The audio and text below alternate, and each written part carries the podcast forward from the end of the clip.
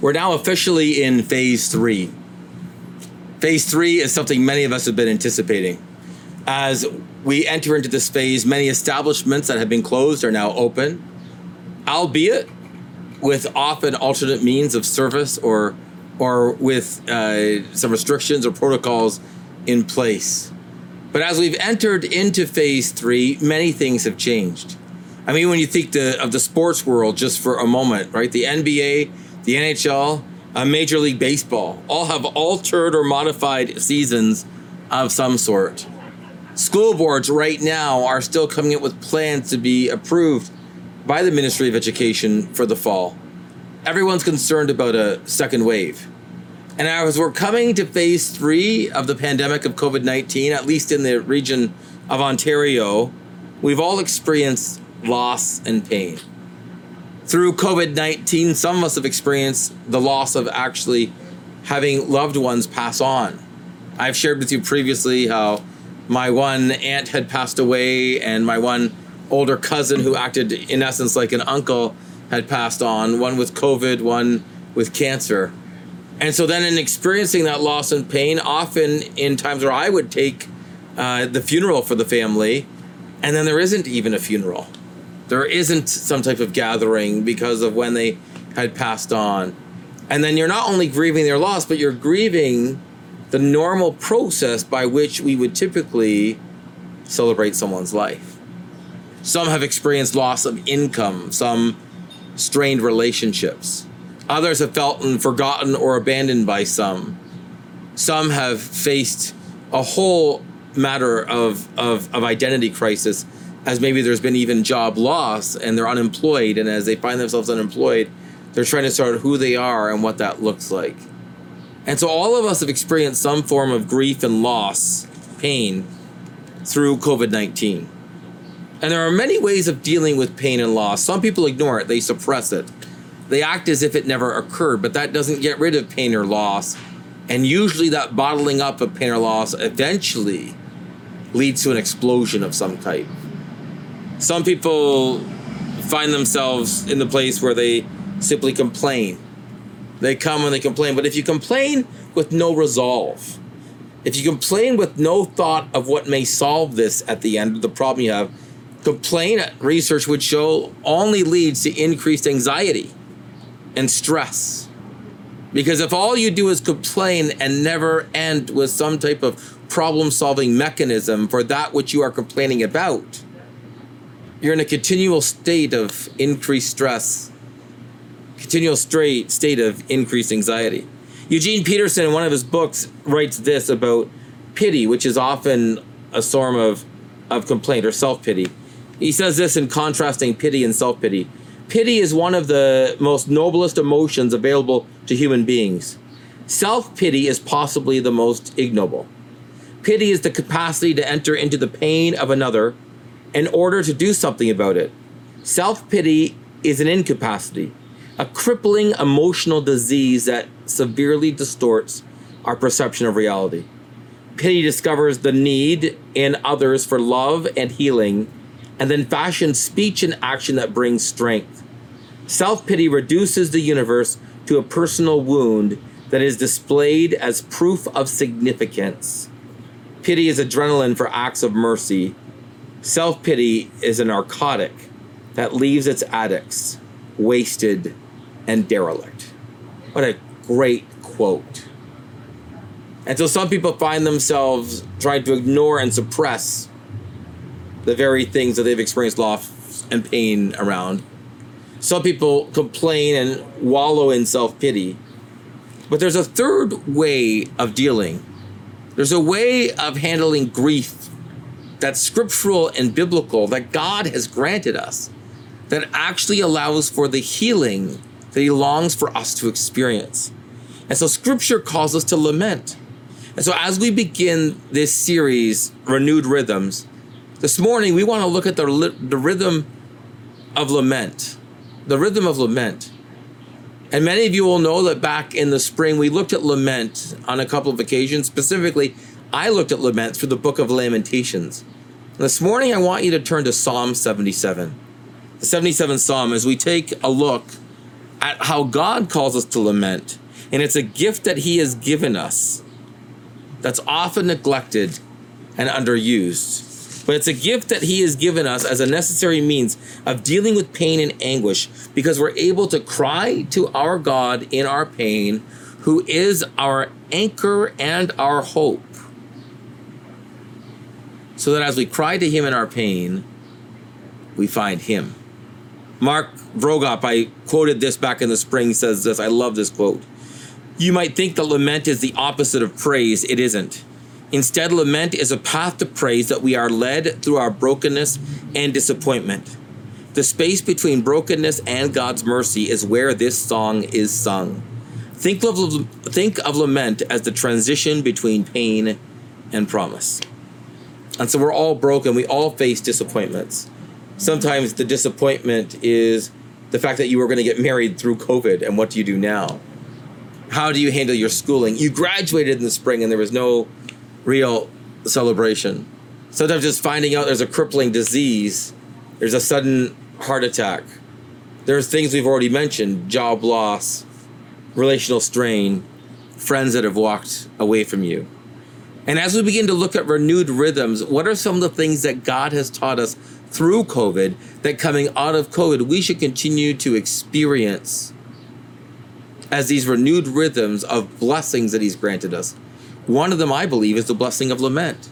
The blessing of lament to be able to not complain, but rather take the grief we're experiencing, cry out to God in our pain, so that He can remind us of His promise. You see, God wants us to come to Him honestly. So as I come to Psalm 77, I've just entitled this first portion, verses 1 and 2, The Honest Struggle, The Honest Struggle.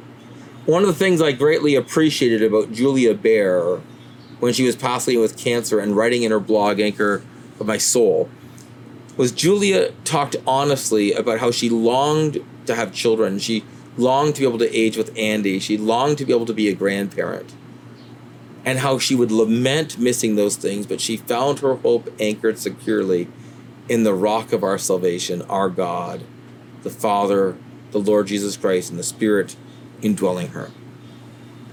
This psalm is written by Asaph.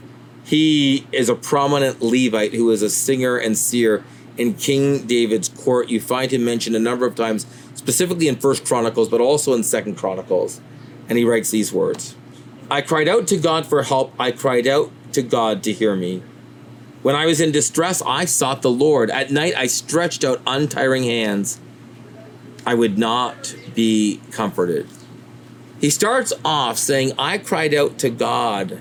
I stretch out my hands. I would not give up. And then he says this, and I wouldn't be comforted. What's he saying? It's not saying he wouldn't be comforted by God. He's saying, all kinds of things came my way to comfort me pleasure, entertainment, food, family, relationships. And I realized that my comfort had to be in God and God alone, only Him. So he starts out this by honestly saying, I cried out to God for help. I cried out for Him to hear me. I was in distress and I sought Him that I would not be comforted, not by anything else. I needed God to show up. Some people, when they are experiencing the pain and suffering, the grief and loss that they've gone through, they decide to blame God. They tell him it's his fault. God did this. They believe that the Lord God Almighty personally is after them for something. Now, I don't doubt in any way that at times God brings discipline in our life. Of course, He does to grab our attention in order to bring us to a place of repentance and of following Him more faithfully and more fully. But we will blame God. We'll tell him it's his fault. We'll turn from him instead of toward him. Some people go silent and they just ignore God. Mark again, Vroegop says this about being silent before God. Giving God the silent treatment is the ultimate manifestation of unbelief. Despair lives under the hopeless resignation that God doesn't care, that He doesn't hear, and nothing is ever going to change. People who believe this stop praying, they give up they give up. And so this psalmist says, I'm not going to give up. I'm going to seek God. I'm going to let nothing else comfort me until he responds. But then he's honest. You hear his deep pain. Look at this. I remembered you, God, and I groaned. I meditated, my spirit grew faint. You kept my eyes from closing. I was too troubled to speak. I thought about the former days, the years of long ago. I remembered my songs in the night. My heart meditated, and my spirit asked. He just he he shares his deep pain. He says, "When I remember God, I actually grow, and I, I'm actually like God. Why is this going on?" I meditate, and what's meditation supposed to do? It's supposed to be refreshing, rejuvenating, renewal. But he says, I meditated, my spirit grew faint. Instead of it being renewing, instead of it being something that was refreshing my soul, the very reverse happened. My spirit grew faint. God, you kept my eyes from closing. Oh, I needed rest. But you wouldn't let me sleep. And I was too troubled to even speak. Now, note this. He says, I thought about the former days. This is very interesting because I would hold these former days were the glory days, not the glory days of God, but His glory days. I thought about the former days, my former days. I thought about the days of years gone by.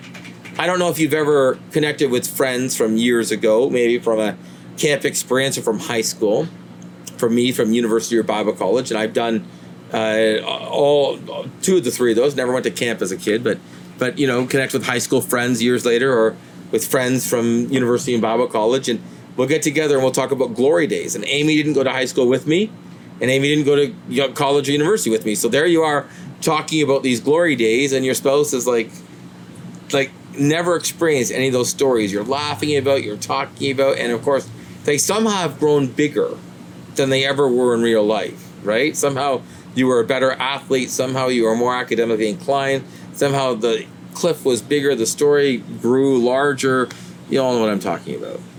And so as we reminisce, this this psalmist is reminiscing about the glory days, and he says, They didn't comfort me. And then he says, I remembered my songs in the night. He was a seer and one of the lead musicians in King David's court. He wrote numbers of songs. And some of them were probably pretty good. That's why he's mentioned so much in scripture. And so he received some popularity, had some success. But notice what he calls them my songs. He's remembering his glory days, he's remembering his songs, and they're not helping at all. So finally, he says, My heart meditated, my spirit asked, and he asked these real questions Will the Lord reject forever? Will he never show his favor again? Has his unfailing love vanished forever? Has the, his promise failed for all time? Has God forgotten to be merciful? has he in anger withheld his compassion? Let me unpack these, right? A rejecting God. Will God reject forever? He calls God a rejecting God. No, it's a question. They're rhetorical questions. Like, God, are you really going to reject me forever? He's a disinterested God. Will God never show his favor again? God, like, do you not care? You're just disinterested in me? He's a stingy God. He has an unending, inexhaustible love, but he says instead, has God's unfailing love vanished forever? Has his has his has his unending, inexhaustible love just vanished? Is it gone? Then he says this. He's a sting uh, or sorry, he's a, he's an impotent God. Has his promise failed for all time? God, I thought your power decreed your promises couldn't fail, but it seems like your promises won't ever come to fruition. You're an impotent God, unpowerful. You're a forgetful God. You're no longer merciful. You've forgotten to be merciful. And you're an irritated God. In anger, have you withheld your compassion? And so these are the real questions. And maybe you've experienced these real questions. Maybe when you've experienced pain and loss, at times you thought, God, where are you? You're not supposed to forget me. Your mercy is supposed to be new every morning. God, your promises are to be fulfilled. God, your love's to be unending. God, where are you? Why do I feel like you can't hear me? Why do I feel as if you don't care? Where is this compassion that you have promised? And he's asked these real questions. One of the comforting things as we are reading through this lament is that we should be able to ask God real questions, to tell him how we feel, to express what we're going through, to be able to say, God, I'm crying out. God, nothing's comforting. God, where are you? Where is your love? Where is your presence? Where is your compassion? Where is your mercy? Are your promises not going to be fulfilled? And maybe you felt that way in circumstances you found yourself in. You were believing that this relationship you're in was going to be restored, and instead it's fallen apart. God, where are you? You were honoring Him with your finances, and all of a sudden the bills were mounting through COVID, and you thought, God, where are you? Unable to pay some bills, interest beginning to climb. You thought this job you had was secure, and now it's gone. God, where are you? You thought your kids were going to make it through their teenage years well, and they've acted in complete and utter rebellion. God, where are you? You thought you had a bill of health, you were careful what you eat, you exercise faithfully. Now you found your cholesterol's high. You're at risk of heart attack. God, where are you?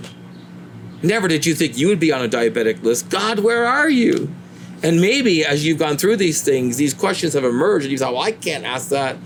The psalmist asks these questions, but it's not where he stays. Notice verse 10 he has a determined trust.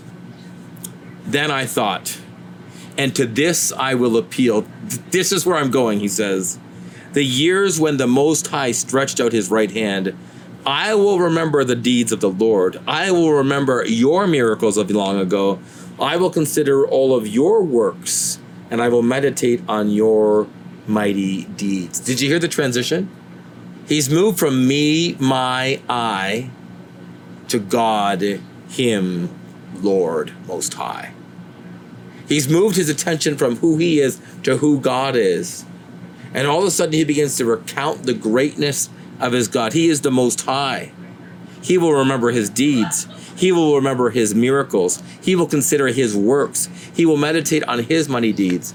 Instead of remembering his glory days, the glory days of the psalmist, he's now going to recall and recount the Lord's glory days, God's glory days. Instead of just recounting and remembering his song and his success, the success and song of the psalmist, he's now going to remember God's song and God's success and God's promises. Because our success is fleeting, our glory days will pass, but God's will remain forever. He is the Most High. He is the Most High. And so he remembers, he recounts his salvation, God's provision, God's guidance, God's deliverance. One of the things I say to young believers all the time when they've come to faith in Christ recently is I say, one of the things I want you to do as I'm discipling them is I want you to begin to find a way to remember the work of God in your life. The work of God when He saved you, the work of God when He provided for you, the work of God when He directed you, the work of God when He healed you, the work of God when He guided you. I want you to remember the work of God in your life. And maybe it's by writing them down, maybe it's by putting something in, in, in your phone or tablet or, or laptop. But I want you to begin to recall the ways you've seen God answer prayer, the ways you've seen Him show up and display His mighty right arm as the Most High. Because in our low times of lament, of grief, and of anguish, we need to be able to come back and say, No, I know God's here. I know He's with me. This is where I've seen Him move. This is where I've seen Him act. Throughout this entire build, in a project that we were supposed to have completed for $16 million, that is now $22 million, which has been astounding for me, the increase in costs. And at times it has been overwhelming. God has shown himself. And through COVID, he provided $2 million. Previous to that, he provided an, additional almost $8 million of donations. Previous to that, another 8 million in government funds. Previous to that, rental facilities at either low cost or no cost. Every step of the way, God has shown himself to be God in this project. And so in the moment, I'm like, Lord, another 900,000. 3.9 million in total, but 900,000 right now, God, right now. I recount the ways he's provided throughout the whole project. God, this is where we've seen you move. God, this is where we've seen you act. And God, we need you to do it again. It won't do me any good to go back and look at previous strategies, though those strategies may be helpful in moving forward. Won't do me any good in relying on that. Those are human made efforts. It's only by the hand of the Lord God Almighty that there will be success in His providing the funds necessary to see us through completion as we move into that building in the next few weeks. It's simply God. So we cry out to Him. We remember Him. We recount His deeds. We recount Him saving us when we're doubting His presence. We remember moments of His deliverance or guidance. We were stuck. We didn't know what to do. We were in this moment. We remember, then God guided. Then God led. And that's what the psalmist is doing. Note what he says. He finds himself not only with a determined trust, but he's securely grounded. And so your ways, God, verse 13, they are holy. What God is great is our God. You are the God who performs miracles. You display your power among peoples. With your mighty arm, you redeem your people, the descendants of Jacob and Joseph. He reminds himself that God's ways are holy, they're perfect, they can be trusted, they are true. He reminds himself that there is no God like God. He is the great God. There's no one like him. He is the one who has created all things. He sustains all things. He redeems all things. He is God and God alone. He reminds himself that he has displayed his power previously. He will do so again. And that he has redeemed a people for himself and he's part of that redeemed people. He reminds himself of the truth and power of God. And then he says this The waters saw you, God, and the waters saw you and they withered. The very depths were convulsed. Verse 17. The clouds poured down water, the heavens resounded with thunder. Your arrows flashed back and forth, your thunder was heard in the whirlwind. Your lightning lit up the world, the earth trembled and quaked. This is just a reminder that creators, or creation's creator, is creation's Lord. Creation's creator is creation's Lord. God not only has our life in control, in his hand. He's got the entire universe in his hand. He is God.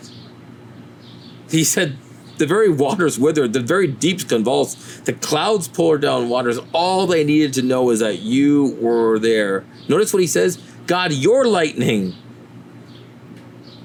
It was heard in the whirlwind. Your lightning lit up the world. It's reminiscent when Jesus was here and he was on a boat with the disciples, and the disciples were afraid.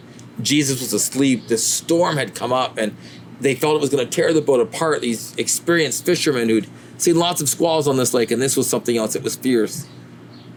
Jesus got up. He looked at the wind and the waves, and he said, Quiet, be still. And the wind ceased, and the waves stopped. Why? God's creation recognized his voice.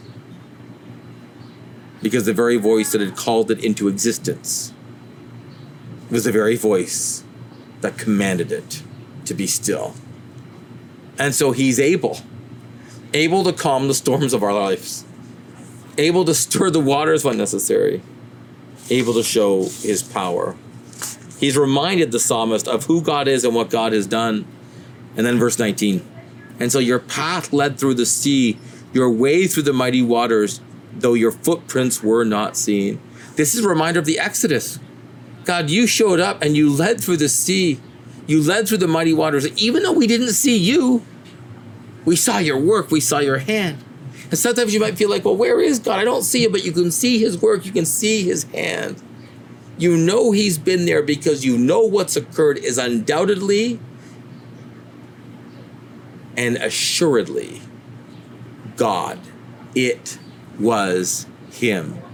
And just like we're reminded here, the psalmist, of the great exodus as the great redemption of God's people through the Old Testament, we, as those who are part of the New Testament and the New Covenant, are reminded of the cross and the exodus there.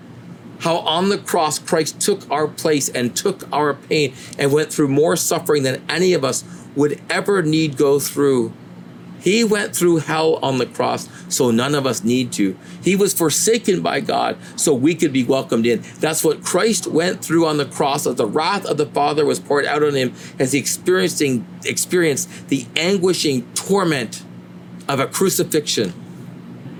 as all of that was occurring, he did that for us because he longed to redeem us, to buy us back, to grant us acceptance into his kingdom.